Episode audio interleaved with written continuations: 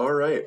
So we're recording on nine eleven. Like, I know it's been a bit of a break. I find it kind of ironic that we're recording on nine eleven to bring it back. Um, but, Great way to celebrate. Great way to celebrate the nine eleven. Yeah, with your this year. favorite podcast, WestBankRobbery. We're always here for you on nine eleven. But uh, I was listening to some stuff about the war in the Pacific recently, okay? And there's this event during Pearl Harbor called the Ni- Niihau Incident. Uh, it's an island. It's like the second smallest island in Hawaii or whatever. There's not that many people there. It's all been owned by one sugar demon uh, mm-hmm. since like eighteen forty-something. But either way, a Japanese pilot crashed. crash landed onto the island during Pearl Harbor because the Japanese thought it was uh, uninhabited. And through a series of events, he uh, was captured by some of the native Hawaiians there, but there were three Japanese people who lived on the island. And they were the only ones who communicated with them, so the guards had them talk to them. And the guy manages to convince the Japanese guys to help him escape, destroy the plane, destroy the papers. They end up killing one guy. One guy, one of the guys who helped him commit suicide. Uh, it was a really crazy event. But I was just thinking, if that happened today, there would be so many weebs who would be, like, immediately ready to help that pilot escape and defend the honor of the Imperial Navy. Yeah, they'd be lining up. They'd yeah. be like, uh, don't destroy these papers. Hand them over. There's that one freak. Do you, did I ever show you that? There's like this like twenty-something-year-old in New Zealand who is obsessed with Imperial Japan. He's like a far-right Japanese nationalist. I think he married his aunt also. Like, he's a real freak. Oh, Jesus Christ. He's awesome. Yeah. I think he got banned from Twitter for some sort of slurs or something. Whatever yeah. you would expect. Hopefully he gets, uh, someone finds him with an improvised weapon, like uh, they did to his compatriots yeah, that were actually in power. Uh, oh, well, we've been so rude, actually. Yo, what's up? My name is Free Palestine. This is my co-host, A P. I'm Mister A P. Armor Piercing. Uh, and this is West Bank Robbery.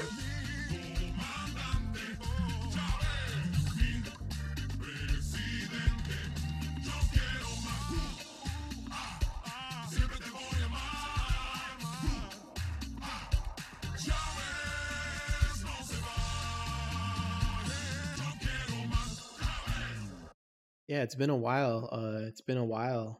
Uh, what have you been up to? To be honest, not much. I've been reading a good bit. I've read like three books this year. I've been really good about it. I've also gotten extremely into fish tanks. Both of us have gotten really deep into our hobbies. Uh, I have like so many fish tanks. I've shut all of them off for this recording. So we're on like a ticking clock where the fish are going to suffocate. How long can the... Uh... How long can the fish live with the, with the, with the power off on the machine? Long enough to produce this episode. They'll live. They're tough. yeah. Uh, yeah, they'll live. I'm looking at them right now. They'll start jumping out of the water if things get too hairy in there. So, not too worried. How have you been? Doing all right. Doing all right. Playing a lot of Go. Playing a lot of Go. As you know, I can't stop. What um, is Go for our listeners? Can't shut up about it. Who didn't Go see the famous is, nineteen nineties the oldest, anime? Uh, yeah, it's the oldest uh, board game that's still played. Uh, back when uh, back when Confucius was writing, it was already popular all across Ch- uh, China. Really? So it's uh, possibly possibly four thousand years old. Uh, it's at least twenty-five hundred years old, one thousand years older than chess. So very, very popular in Asia. Not very popular in the West, unfortunately. I think it did get very popular in the West, though, right? Wasn't there an anime? We were talking to our Swedish friend about this, and apparently the entire nation yes, of yeah. Sweden got obsessed I mean, with it after whole, a bad uh, anime, like Yu-Gi-Oh! But for Go. Yeah, yeah. I mean, the, the whole Western world, uh, the all, the only reason that any Westerners are into Go at all is because of Hikaru no Go. Something like uh, seventy or eighty percent of Western Go players got into it because of one single anime. Have you seen it? Uh, Is it good? Yes. Oh, yeah. Oh, yeah. I watched it as a kid. It's what got me into the board game. Oh, um, I thought this was more of a recent fascination. Well, I mean, I, I got into it as a kid, but uh, I hadn't played. It's a relatively obscure in the West. Uh, I was uh, I watched this anime. I thought, okay, I need to go get possessed by a ghost of an ancient Go player. So I need to find some Go boards to touch that have been cursed. Uh, but no one had any Go boards, unfortunately. I couldn't find any Go players at all. Wow. Uh, little did I know the longest running Go club in the U S, uh, actually, was in the town I was living in. And so now I'm going there, uh, and it's really great. I've been playing for about yeah, the Chicago Go Club is like the top ranked one in North America, right? Some of the best players uh, in the in the entire country uh, are here. Uh, the guy who runs the Chicago Go Club is is one of the best players in the country. So everything I've heard from people about Go is that the Koreans are like the best at it. You know anything about that? The god of Go right now is uh, is a Korean dude, but from what I hear, is it's becoming less popular in Korea. Uh, it's becoming a lot less popular. Because it's kind of, of League a game of Legends. People think that old people play. Yeah, they have League of Legends now. That's basically the modern Go, right? Say it one more time. League of Legends. You know, that's basically the modern Go, except you can say you slurs. Know, there, there are some similarities, right? A uh, lot of, lot of, lot of well-endowed anime women in Go. Exactly. Exactly. Are there horny Go sets? That's what we. That's what we need uh, to get. Uh, you know, so. Uh, I was talking about a little bit this uh, off air, but like Go is not popular in the West like like chess.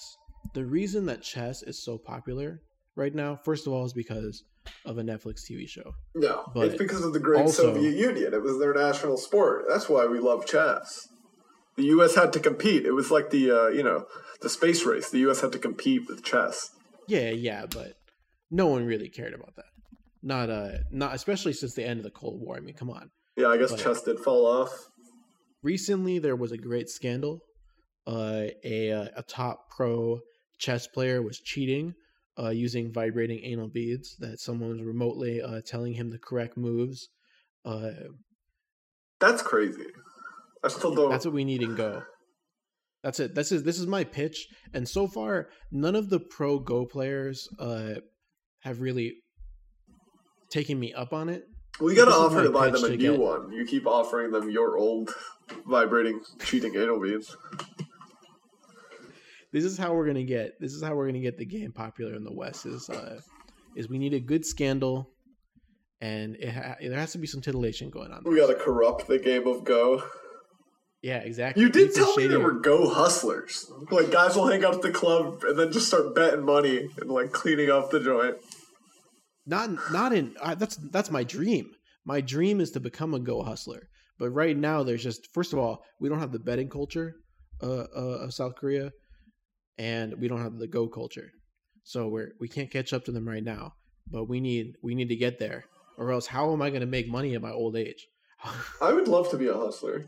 I don't think I really have any skills that I can definitely hustle with, but I'd love to, you know, take some money from some marks. I really feel like I'd be good at that if I had a skill.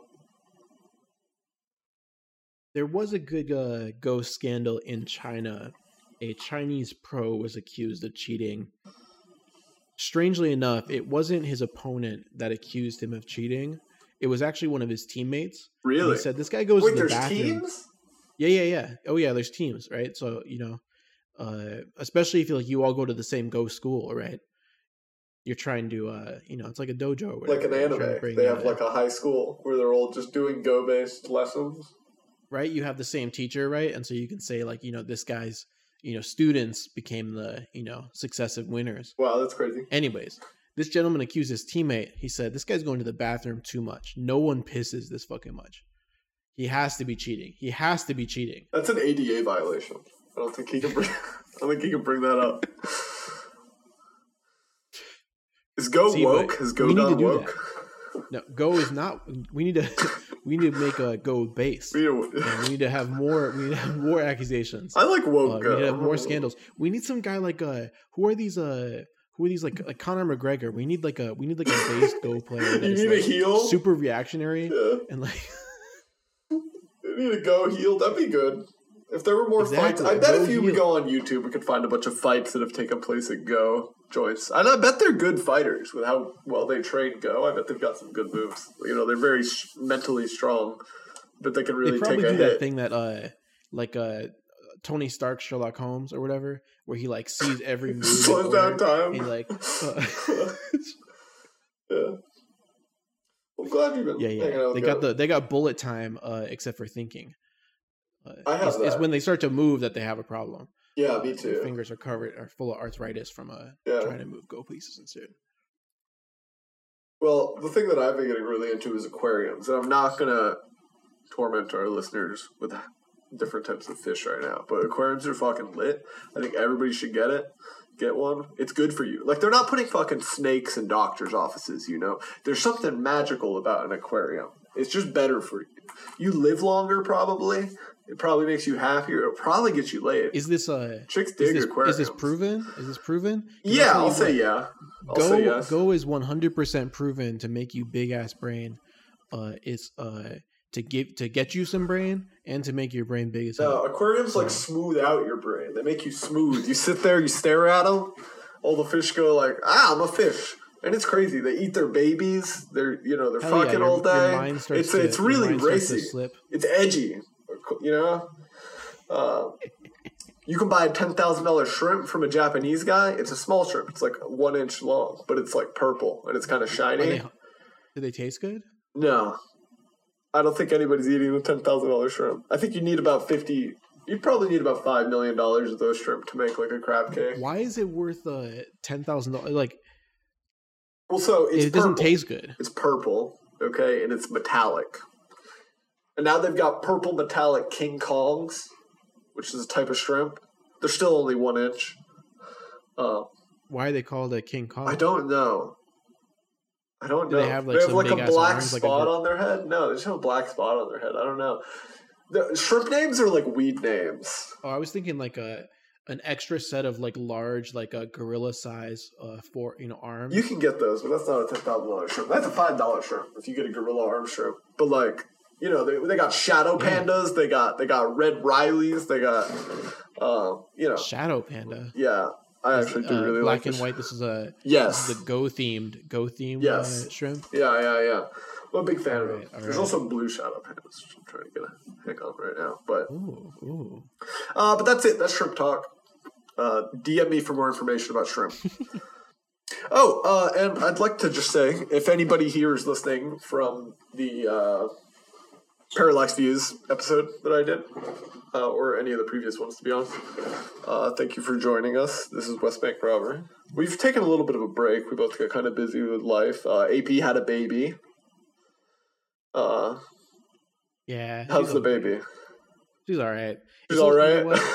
You know it's having a kid is kind of boring. You said Not she was lie. like a plant. No, no, no, no. Not, well, my so when I first had her, when she was like a little baby, a lot of people have trouble with like that early stage of of baby or whatever. My kid was perfect. She went to sleep at night. She slept the whole freaking night. I do that. No, I don't. I don't. She do basically that. slept the whole day too. Like basically, you just held her and she fell right asleep. It was, it was, it was sick. I'm just like that. Nowadays, she's like, you know, she's a good three feet tall. She's faster than everyone, and she does not stop running. She basically gets up in the morning at six a.m. and doesn't stop running until nine o'clock at night. You got like a Forrest Gump baby? It should, the, the fucking Energizer Bunny of children yeah. right here. There's not nonstop. Yes, Forrest, exactly. Forrest fucking Gump. Like, she's like a normal, when we go, normal when we go out to the Forrest park, uh, all you see Gump. is like the, you know, the dust kicking up. Yeah. As she zooms off into the horizon. I bet it's she can do that insane. thing where she runs off a cliff and doesn't doesn't fall until she looks down. Like she's probably that fast. Exactly. No, she's she's so she goes to the beach with my with my with my mom and and she runs off and and she, before you know it, she's running on water. She's so fast. She's like the fucking Flash. And my our poor parents, my my mom, my my mother-in-law, my father-in-law, like trying to keep up with this little girl. Like I. I desperately need childcare because fucking childcare is the cost. It's basically the cost of my rent. Yeah, uh, that should definitely be like government subsidized. But unlike you, I raise my kids. You know, I'm always there for them. I. Uh, that's what I'm saying. I have to be, and I don't want. I would so prefer fun. not to be. Yeah, I would prefer not to be there for my kid. I don't have any kids. And I prefer someone else to be there for, for my kid that I pay, right? But I can't afford that really. The army, uh, so General Butt Naked, though I think he's converted to Christianity. Or he's like I was reborn. thinking more like a room of like other children and like maybe like, you know, like three or four people Lord of the Flies. that have some sort of childhood education uh, degree. Well, the kids will That's raise each different. other. Give them a couple. For the of, most part, you know, you know guns, actually, you know, for the most part, they do. Attack a village. I've been playing Metal Gear Solid five kind of recently, and the child soldiers are very competent. Oh, I bet. The thing about children is they pick up things really fast. Yeah, right? yeah. And they have they have little fingers. No empathy. So you know, they're ideal oh God, soldiers. Especially if you catch them at the right age. Yeah, yeah. As long as you can teach them to maintain their A K. You know, because they don't like cleaning up after themselves. But, it, like, that's why you use an A K. It's better for a child. And it's smaller, you know, especially in the, like, the naval variant. uh, I think of that. I've just finished a book, and I, I'd actually like to get more in depth with this, maybe even get the author on. It's called Conflicting Missions. It's about the Cuban foreign interventions in Africa. Uh, surprising amount of involvement in the Middle East. Do you know what the Cubans' like first war was after the Revolution? Where, uh, hmm, after the Revolution, I'm thinking maybe Lebanon? No. seventy-four? Wait, no. Is that seventy-four? Uh, it was like twenty years. But yes. Uh, no, they went to war with Morocco on behest of Algeria. Because, like, Che and Castro, they were, like, best friends with Ahmed Ben Bella. I think that was his name. Um, and, you know, the Algerians had just won their independence from France, big, brutal war, et cetera, et cetera. Um, and so they were, like, best bros. And Algeria had no tanks. They had, like, no tanks at all. No aircraft, no nothing. And the king of Morocco, the wily motherfucker, he's like, ah, I want some territory. And the Cubans are like, okay, we'll help you out. We're going to do this real sneakily. They have one boat also. They ship everything on one boat, the same boat that they used for fifty years. I don't know why the C I A didn't just put, like, a tracker on this boat. It's insane. They had one boat. It's in the entire book. Just this one boat ships all their tanks around. um, And, uh, yeah, they ship it, and they get there, and they're like, holy shit, there's too many people here. We're not keeping this secret anymore. We just got to book it. And they booked to the Moroccan border. They sent, like, the entire Cuban army. Like, they just sent all of their tanks and shit. Um, wait, wait, so they're fighting against Algeria? No, no, no. They're, they're there uh, in the defense of Algeria against Morocco's okay, okay. territorial ambitions. Mm, um, okay. And the thing is, they did this very selflessly. I would say it's, it's actually very heartwarming. They, um... They had a trade deal that they were planning to do with Morocco uh, to sell them a bunch of sugar. And, like, you know, the Cuban economy was really fucked up in this period. I think it was the early sixties. Um, mm-hmm. And so they, you know, com- to the detriment of their own economy, they sent all these troops to go defend Algeria. And they never even had to have the war. Morocco backed down once they saw the entire Cuban army on the border, which is a trend that you'll see, like, with the later uh, Angola war. Um, and then, you know what? The Moroccans still bought the sugar because nobody was selling it as cheap as the Cubans. uh, this book is crazy good. Conflicting Missions. Highly, highly recommend it. It's a riveting read. It's like Cuban interventions from nineteen fifty-six to nineteen seventy-six, I think. And the last page of the book is basically the author going, now, this was a lot of work, but oh my God, if you were going to write a book on nineteen seventy-six to like nineteen ninety-four, you'd have to be crazy. You'd have to read thousands and thousands of pages. Next book he comes out with is that. Uh, and the author's really interesting. He did a Warner interview uh, a couple of years back. Um, he's like the only person to ever get this much in-depth access to both like the Cuban, Soviet, and American archives. Like he's literally the guy who taught the Cubans how to do that black highlighter trick where the C I A does to, you know, uh, redact documents.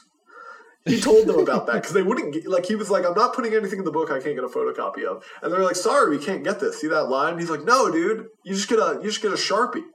You cover it up. And they're like, oh, fuck, dude. Seriously? It, like, really, like, bumped the Cuban document game up. Yeah. Also, what's crazy is they they never Googled anywhere they were going to send Che Guevara to. They would just send Che Guevara and, like, two hundred guys on what would be just a twenty-five-year suicide mission and to, to, like, three different countries before they were like, maybe we should, like, look up the guys that we're sending these guys to, because we were told there was going to be forty thousand trained troops and, like, you know, significant political education. That is not what we found. Um, and they actually even tricked Castro one time by uh, – this was actually a trick that the Cubans had used against the Soviet Union. Uh, they were like, look at how many troops we have. And they, they're like – they're talking to the guy like they're talking to the general as all of his troops are marching by doing drills. Unbeknownst to them, the troops were going in a very large circle to make it look like – to make it look like they had thousands and thousands of troops. uh, which is a great trick, listeners. Like, that's a, if you that's ever a, that's need a to get move. like better funding than you probably deserve for your revolutionary movement, highly recommend walking in circles. It, yeah.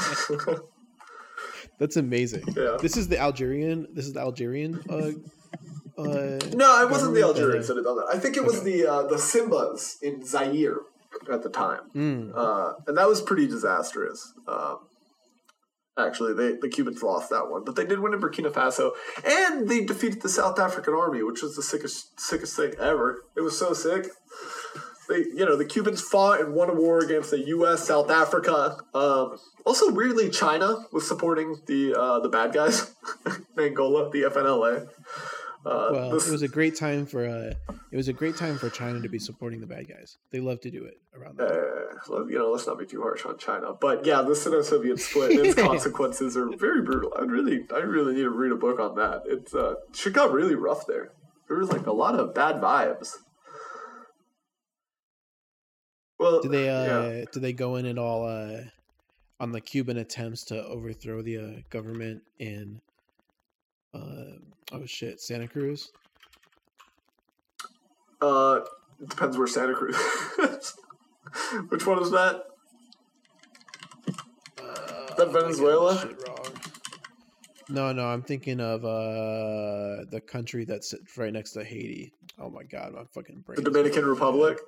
Dominican Republic. There we go. Not Santa Cruz. Uh, no, uh, no, not really. A lot of uh, the book's kind of le- it's the book's mainly on like the foreign interventions in Africa and the Middle East. Uh, they do talk a bit about the uh, like South American like revolutionary movements and stuff because the Cubans kind of uh, they wanted to create a thousand Vietnams for America to like kind of take the pressure off, uh, and they kind of did. Mm-hmm. But th- most of their efforts in South America were like really crushed and like. Then they sort of – they were, like, funding revolutionary movements, putting in guerrillas because, like, they had developed their own revolutionary theory um, based on, like, sending in, like, small bands of guerrillas to, uh, you know, stir up a revolution and try to, like, become an army. Uh, that's mainly what, like, Che's Guerrilla Warfare is about. Uh, which is a fun book as well. I would recommend that. Um, but, yeah, most of this shit in South America, like, failed. Uh, and so they were like, let's go to Africa. You know, South America doesn't seem like they're that ripe for revolution. Nobody's really buying what we're selling. So, you know, uh, Tanzania looks pretty sick. We can go there. Angola, Zaire. Uh, and actually, after the nineteen seventy-three Arab-Israeli War, the Cubans were manning tanks uh, near the Golan Heights uh, to uh, replace the Syrian tank crews that had died in that war. Uh, so there was actually... Cubans rocking with the Palestinians at one point, which is pretty sick. They were they're so yeah, cool. Yeah, the Cubans, man. They found themselves in some weird positions. Though. They just did it, dude. That's they were sure. like, they were like, the whole book is basically like fighting against the idea that they were just like Soviet proxies. The entire time they're like, ah, we're gonna go nuts, dude. And the Soviets are like, slow down, slow down. What, what are you doing, guys? And they're like, sorry, man, we're gonna go do revolution. And the Soviets are being like, okay. We can't stop giving you money. That would look really bad. So just have fun. Um, yeah. What a what a beautiful nation. So selfless. I, I don't know if I would have it in me to just send five hundred tanks to a guy I was like kind of friends with. I'd send you five hundred tanks. But yeah, I don't know. Uh, if uh, yeah, someone asked me, uh, all right, buddy, you ready to go? I was reading that. Uh, you ever read that Cracked article that was like uh, uh, eleven things American movies get wrong about the Vietnam War from a Vietnam veteran, a Vietnamese Vietnam veteran? No. And uh, uh, one of his things is uh, in in Viet in Vietnam uh, War movies, uh, the Vietnamese are always portrayed as these like super guerrillas, like at one with the jungle. And this guy's like, damn, we were from the coast. Like, we had never been to the jungle in our entire lives. That sucks. We didn't, we we just had to go there, like because the or else the Americans would kill us. God, that's like the worst. I could never fighting in a jungle seems like hell. Can you, you can you imagine everything. Being sent seventeen and go sent into a jungle to go get eaten by a tiger? Like, that's a good way to go. Getting just. Man. Hit by shrapnel or something probably sucks a lot more than getting eaten by a tiger. Tigers, tigers in the jungle. I do not. I don't want to encounter them. I went to a I went to a art exhibit in Saint Louis several years ago. It was all art from the uh, Russian-Japanese War. Nice, uh, cool war. Yeah, and uh, what is that, nineteen oh five or something like that? And it was all these uh, Japanese, I think they're called lithographs, like the woodblock prints, uh, and uh, there were lots of dudes getting eaten by tigers. Uh, there, every other freaking painting was a dude getting eaten by a tiger, or a whole bunch of dudes getting eaten by tigers. I think that is like the largest species of tiger, like the Siberian one. Yeah, yeah, They're oh yeah, huge. The biggest, the strongest, the meanest. I'm not really afraid of a tiger. Me? You give me like a polearm, a like a pike. I could probably take with a halberd. You, I've got a fifty-fifty chance. Yeah. Are you kidding? No. He would. The tiger would slap the halberd out of your hand with such force, your arm would come off with it. Well, I'd have a second yeah. halberd. You think and me, there goes your other arm. Me and my boys has, and a pike. The guy square? Has two ass big hands. I have two hands. Yeah, but not as big as the tiger. The tiger's hand is bigger than your chest. He puts one foot down and he crushes you. Well, yeah, you don't you know lie down under the tiger. Yeah, well, well, how are you going to stand with the with your pole arm? You're just going to stand up like a you like a doofus, or you're going to crouch down? Well, you get in like a low position, you know. Yeah, so you can get stepped on by the tiger, you know, when he comes down with them big-ass feet. I don't know. I don't think we're going to solve this issue tonight. I think uh, I I know that I can defeat a tiger, like in my heart. I can probably I'm telling you, if, uh, I can defeat any big cat. They're solitary. I have the power of two dozen, friendship. If two dozen Russian soldiers, you know, couldn't couldn't take on a tiger, I, I don't think I don't think you stand a chance. Are you sure the tiger wasn't just a metaphor for the Japanese? I don't know if two no, no, like no, no, twenty-four no. Russian guys were killed by a tiger. No, no, because like in the next painting, it would be like a dozen Chinese dudes getting eaten by tigers, and then the next painting, it'd be like a dozen Japanese dudes. They were saying the tigers were eating everyone. They'd be like, there would be a one scene would be a battle, and you would see like a bunch of Russian and Japanese soldiers shooting at each other, and then off to the side there would be a dude getting eaten by a tiger. Like that's wild, man. That's sick as fuck. Not a yeah, not not my ideal way to fight a war. Personally, I would I would prefer uh, let's all stand in a line in an empty field where there are no tigers, and then we can all just shoot at each other, and let's stand shoulder to shoulder. I'd prefer that way we, we're with our friends. Fighting you know in the I mean? tundra, I think, to fighting in the jungle. Definitely, the jungle seems like the worst place. Yeah, I would prefer let put just me in like a Studio chance, Ghibli style, you know, like year-round disease. Like that's why people fight in the spring in like Europe and stuff. It's like you're not gonna like freeze to death. Uh, But, like, jungle year-round, half the troops are dying of, like, malaria. I don't think malaria could kill me, but I wouldn't want to see a lot of my friends die from malaria. And, like, I don't want malaria to get killed by a guy that I didn't see from, like, five feet away. Like, if there's a guy in a bush, I don't want to get killed like that. I want to see the guy at the end of the field. I want to, you know, that's more heroic. Instead of just getting, like, yeah, exactly. bayoneted in the neck by a Japanese soldier, like powwow exactly. or something. Let's stand, you know, close enough that we can both see each, like the whites of each other's eyes, yeah. and then we can start firing at each other. I really like that's, the pike. That's square. fair. That gives each other a fair chance. You know what I mean? Uh, Have I mentioned the battle scene from Alatriste on this podcast before? Alatriste, what's that? Is that? It sounds like oh, a. Dude, it's a, a fantastic Italian movie. movie. It's a Spanish film. Okay, damn it. About uh, I don't know, just like the end of the Spanish tercio, which was the pike and shot formation that the Spanish used to like conquer the entire planet. But there's a fantastic scene where they start fighting with pikes in that movie. Okay. Highly recommend it. Pop it up on YouTube. Everybody, stop Vigo, your car uh, Vigo or just keep driving, but watch this one right now. Uh, it's so good. Stars, uh, dude, they're just pointing pikes at each other, and all the pikes come together. They're like sixteen feet, and then a bunch of the little dudes crawl under there and start chopping each other's dicks off. It's insane. Incredible scene. I'd much rather be the guy with the knife underneath the pike line than the uh, guy with the pike. I don't want my dick and balls chopped off by like a tiny German guy. I'll be the pike, but you know, I can be like the third layer. You know, down. That way I'm not in... You're uh, much more of an arquebusier, I think. You're not really a pikeman. Arquebusier, that's the that's the dude who, who rides around on the horse with the rifle, right? No, no, no. No, well, actually, the horses, they had pistols. Very interesting. Uh, that's besides the point. No, no, they're the guy with, like, the really fucked up old gun with, like, the match burning, you know? You always got to keep that match burning. And you go... Pew! Oh, yeah. And, you know, they got, like, three of them in a row. They just keep oh, rotating. And you got, you, you can cover fire. your gun in like a you know, religious motifs that will give a, you know, plus one to accuracy and oh, absolutely, extra damage. Oh my god, I'd be covered in relics, dude. I have, I'd have, uh, you know, Saint John's rabbit foot and shit all over me. I would be the most relic dropped rube out there. I would buy anything. I would buy ten thousand pieces of the cross. They used to bring a bard to the to the battle too, to uh, to to get a, you know, performance bonus on everyone too. That would be yeah. I can't be the bard. I don't have that kind of talent. I bet the bard would be a very, you know, high-profile target, like a general. Like, you never want to salute the bard because the sniper will take him out. No, no, no. They have a, you know, the little drummer boy. You know, the bard is uh, is eight years old. Yeah, but, he, you know, he's very valuable. He's like a... He's, he has a feather on his hat. He's like a support caster. He gives you, like, bonuses to, like, your rolls and stuff. It's very valuable. Yeah, but then you also... It's also not, you know, it's not fair to fire on the...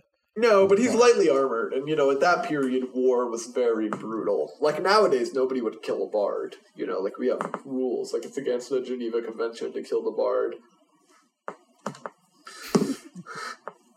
Yeah. Well, on that topic, it's nine eleven. How was your nine eleven experience? It was pretty great. It was pretty great, uh, except I had to go to work. You had to go to work uh, on nine eleven? Yeah, no one... Uh... No one, no one accepted my call off uh, reason. So fucked up. Have I ever told you yeah. the story about how I found out about nine eleven? How'd you find out about nine eleven? So, for listeners who might not know, I'm a, about one hundred fifty feet down in a basement in Langley, and I grew up in the area. Um, and so nine eleven happened like right next door. But I was a young man. I was a little too young to be in school, so we didn't get pulled out. Uh, nobody told me about nine eleven. I was just a little Arab kid walking around America not knowing about nine eleven until like two thousand five. My parents just never mentioned it. Uh, and I was at the playground one day, and then some kid, like, hey, you, you, you fucking, hey, hey, camel jockey, you did nine eleven. And I'm like, what's nine eleven? Huh? What is that?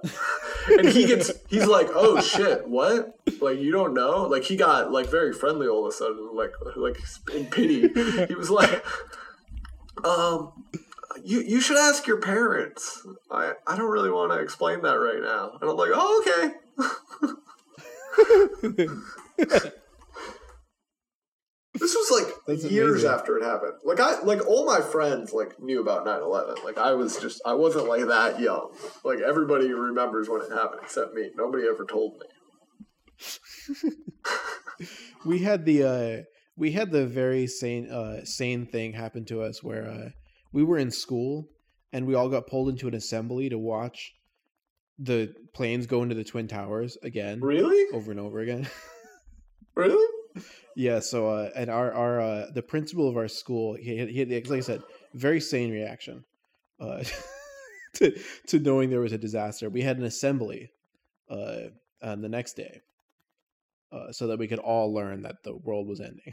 Really? So I think when this kid told me about nine eleven, that we, I think it was like two thousand four, maybe five. We were having a big school assembly, or not an assembly. We were training for months to do this, okay? They had us take extra classes, music classes, because we were going to get out on the big blacktop, like all like seven hundred kids or whoever, however many were in my school, and we were going to sing patriotic songs. Um, and they said they could hear us from the Pentagon, and I still remember it. Um, fuck, it's like a Toby Keith song. One of the. Oh, wait, you were doing this on nine eleven? No, and they actually were, it might have been on. nine eleven. I was going to say, it might have if been. You did it on nine eleven, they really might have heard you. You know, when they poked a hole in the Pentagon. This was a few years. No, no, this was in celebration of nine eleven that we were singing these songs. Um, I think, uh, and I still remember just imagining uh, all, the beautiful music, uh, just kind of like lilting into the hole left by. You know, that whatever. Yeah, what we had like an orchestra and everything. Uh, a seven forty-seven or something? It might have been a seven thirty-seven. I have no idea. Um, I'm proud to be an American because at least I know I'm free. And I'll proudly stand beside the man who gave that right to me. And they emphasize this part so much. And I'll proudly stand up Like, they did, like, a hand thing. They're like, always go stand up next to you, because at least I know I'm free. Uh, it was, uh, I think I think they were doing a surge or something at the time, so they needed to, like, rile us up. That's definitely one of the weirder things that I've ever done. I really enjoyed the stand up. Like, they spent, like, an hour on that part. Like, they're like, this is the kicker, dude. This is the finale. And that's, like, not, like, an old song. That's, like, a song from, like, nineteen eighty-something. It's from, like, the Reagan years, I think. It's, like, a really, like, fucked up, like, far-right nationalist song they had to sing. Do you, did you ever watch, uh, from that era, did you ever watch Loose Change? No. That's this the Michael like Moore the, one, right? No, maybe. No, no, no. It was uh it's a it's the nine eleven Truther documentary. Yeah. And I I I, won't, I haven't seen them in fifteen years probably now. But uh don't believe it though. My dad was my dad was big into the Loose Change. Really? He was big into, you know, you know, jet fuel doesn't melt steel beams. Uh Tower seven, all the uh, you know, he was big into it. And part of it was that he was an election truther too. For which, for who? For Gore. Okay, for Gore. That makes sense. That's you a know, reasonable we were, opinion. We were all drug out to uh, to protest. I remember at the two thousand four, two thousand three Democratic National Convention. I forget exactly what it was. Anyways, Kerry was in town. Oh, yeah? Uh, in here in Chicago. And we went down to protest him. This is one of my, my earliest memories. Uh, and... We went down there and... Oh, you were anti-Kerry. Yeah, we were anti-Kerry because my dad was like, uh, he was like, we have to bring Gore back because he was cheated. He was like a stop the steal Gore guy. That's that's right? Woke. So he was like, we're going to stop the steal and we're going to prevent the, the the dirty Democrats from... Uh, that's a good one, dirty Dems. Stopping climate change. That's a good one. People should uh, use that more, the dirty Dems. I like that. Yeah, and then he was he was big into the Loose Change stuff too. Uh, so we watched that. That was kind of my big memory about nine eleven. I was a huge Kerry head when I was like seven. I was oh, really? I was huge into Kerry. That's hilarious. I remember when the election happened. I'm going, what? How did how did Kerry lose? Everybody I know voted for him. That's funny. Yeah. That's very funny. We were, uh, you know, we were very, uh, like I said. We were stopped the steal on my dad's side, and my mom was uh, we were already pretty big in the anti-war movement at that time. Yeah, I remember going, I went to a lot of protests and stuff as a kid, especially during like the Second Intifada and stuff, or being out there. We called them demonstrations. I don't know. Rallies. Uh, it was always demonstrations. I don't know why, but that was generally the term for it. Well, it's like a, it's supposed to be a demonstration of people power, right? Uh, a demonstration of the might of the people. Yeah, yeah. I think so, yeah. But it was good exactly. times. It, like, that's kind of how Palestinians, like, hang out. Every time there's a war, all the Palestinians get together, hang out at the protests, see people you haven't seen in, like, twenty years.